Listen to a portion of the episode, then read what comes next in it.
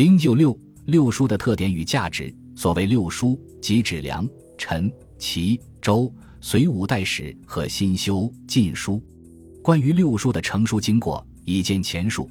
这里主要分别介绍它们的特点与价值。梁书五十六卷，本纪六卷，列传五十卷；陈书三十六卷，本纪六卷，列传三十卷。作者均题姚四连。姚氏本为江南吴兴人，其父姚察氏臣为吏部尚书。陈王入隋，移居关中万年县。梁、陈二世的撰修是姚察的未竟之业。贞观三年，诏令魏征与姚思廉同撰二世，但魏征只是采其总论而已，其编次笔削皆思廉之功。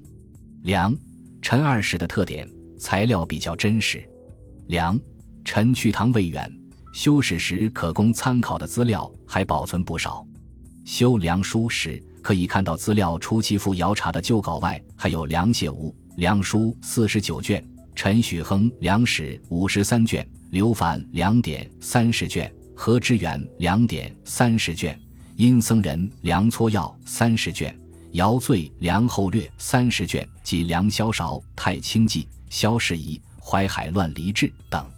清人赵毅认为，《梁书》各列传必先叙其历官，而后载其事实。莫又在世中之兆，此国史之体例也。可见姚氏父子之书是本之良之国史，国史是第一手资料，当然比较真实。陈书编撰时，主要参考顾野王与傅撰写的《武帝、文帝二本纪》和陆琼《陈书》四十二卷。更重要的是，陈朝武士共传三十二年，姚氏父子亲历其办，许多史诗都耳闻目睹。自然更可信任。列传充实，特别是《梁书》列传竟有六十五卷之多，其中有关文化名人的传又有价值，如范缜、沈约、江淹、裴子野、萧子宪、阮孝绪、陶弘景、钟嵘、刘协等传，对后人研究当时的思想、史学、文学、宗教等文化面貌，提供了非常难得的资料。用古文叙事，文字精炼精锐。六朝文上骈俪，追逐浮华；姚氏父子却擅长用古文叙事，照以评价，尽其锐笔，曲折畅明，以喜六朝无容之喜。南史虽称简净，然不能增损一字也。《四库全书总目》也说：“持论多平允，排整次第，犹具汉晋以来相传之史法。”后人常把姚氏父子称为唐宋古文运动的先驱。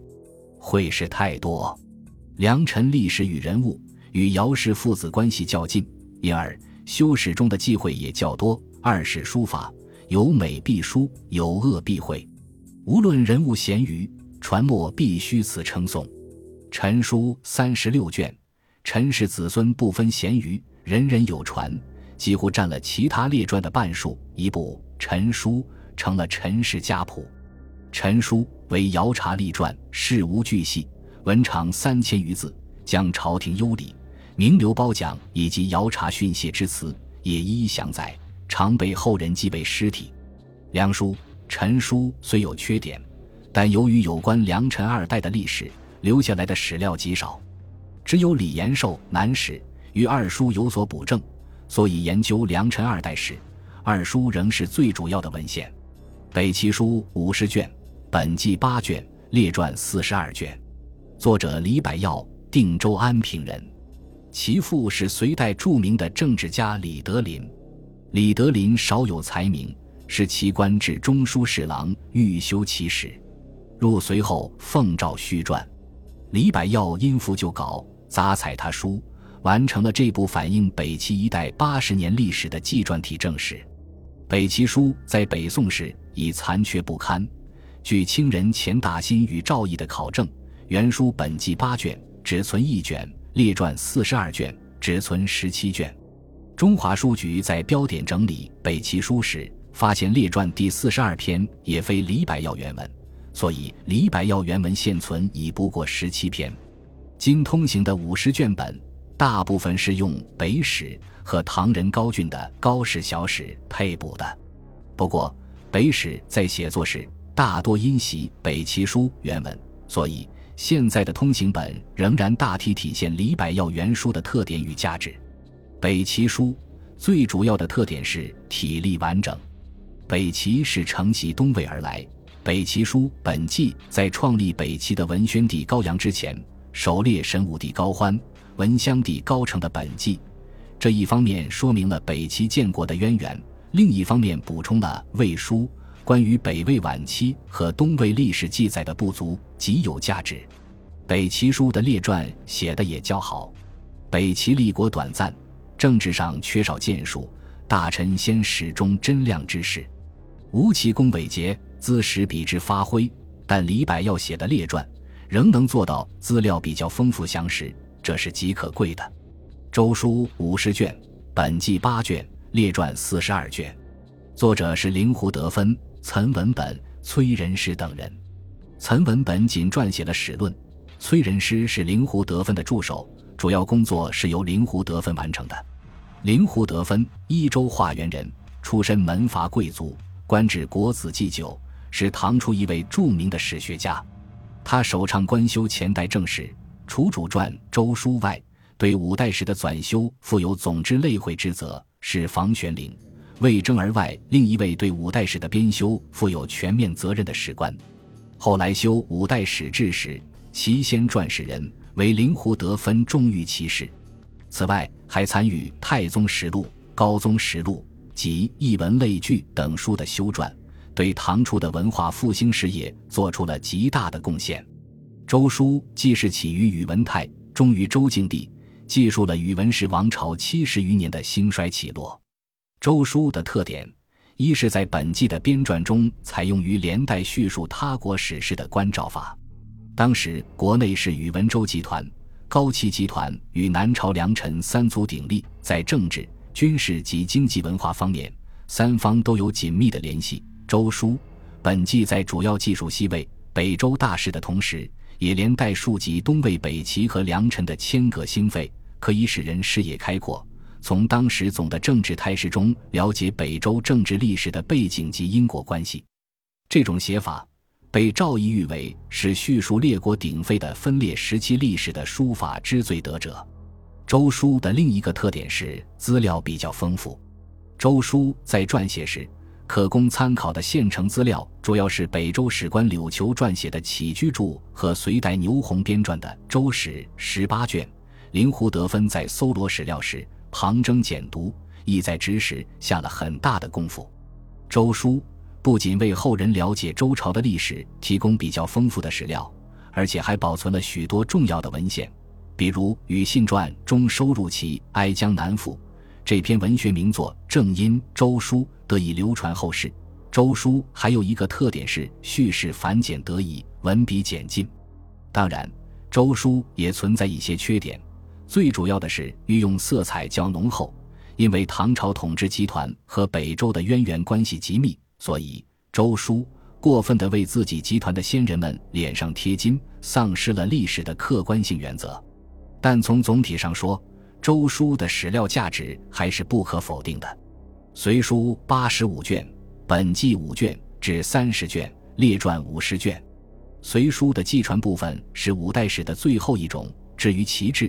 当时修成时虽俗称五代史志，但细考其内容，可知其技术独享于隋。从书法上讲，对良辰周期往往只举其朝代名，而隋则称帝号或年号，可见当初编修时机以隋为主，所以成书后就附入了魏征主编的《隋书》中，成为其重要组成部分。《隋书》的特点与价值主要表现在。对隋朝二世而亡的历史教训做了深刻的反思，具有鲜明的时代气息。如前所述，唐太宗诏修五代史的主要目的是揽前王之得失，唯在深知归境，认真总结隋王的经验教训尤其重要。所以，唐太宗让魏征直接主持《隋书》的编撰。据记载，《隋书》的序论都是魏征所作，对隋王的反思也主要体现在魏征的史论中。魏征在《隋书·史论》中，从多层次、多角度对隋亡的原因做了分析。他首先指出，隋朝的灭亡所由来源矣，非一朝一夕，是起自高祖，成于炀帝。这个见解开阔了人们的认识视野。接着，他对隋王成于炀帝做了重点分析，指出隋的兴亡取决于统治者是安民还是虐民。隋炀帝严刑峻法，雄兵黩武，营造不休，巡行不止，取之无道，用之无节，虐民者必然覆舟。《隋书》卷六六后论还提：“大厦云构，非一木之知；帝王之功，非一世之略。得人者昌，失人者亡。”能否发挥统治集团内部各种人才的作用，是政治成败的一个关键。这些观点对于成就贞观之治是具有重要作用的，史料价值极高。编纂《隋书》时，距隋亡只有十几年，不仅当时能看到的有关隋史的文献最全，而且修《隋书》诸臣大多亲身经历过隋的灭亡，耳闻目睹，了然于胸。这些有利条件。使《隋书》在史料之完备、鉴别史料之精神等方面都超过他书，成为五代史中最精备的一种。体例严谨，文字简练，《隋书》继承史汉优良传统，与纪传篇底安排、材料组织都极讲究。更重要的是，《隋书》实质是《汉书》以后历代正史中治最完整的一种，也是最好的一种。宋人郑桥就评价：“隋制既有伦理，而本末皆明，可以无憾。千故以来皆不及也。”隋制能取得这样的成就，主要得益于充分发挥了使臣的专长。天文学家李淳风撰写《天文律历五行三志》，当时即有最可观采之称。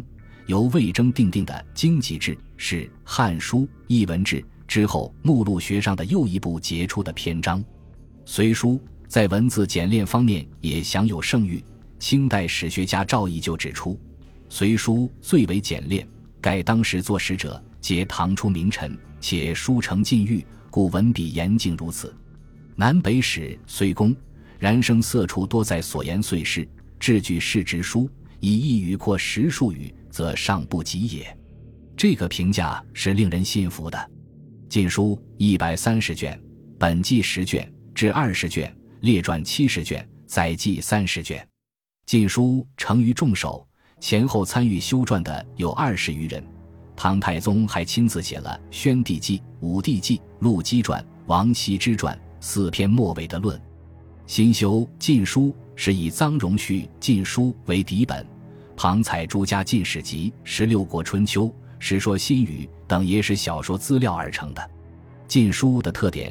一是体力上有所创新，志的叙事始于汉末，弥补了陈寿《三国志》无志的缺憾；又原东关汉纪之力设立载记，即十六国史事，被刘知几称为可谓择善而行，巧于诗古者。列传合传较多，便于观览，且多载有用文字，如鲁褒的那篇著名的《前神论》，就靠《晋书》得以流传下来。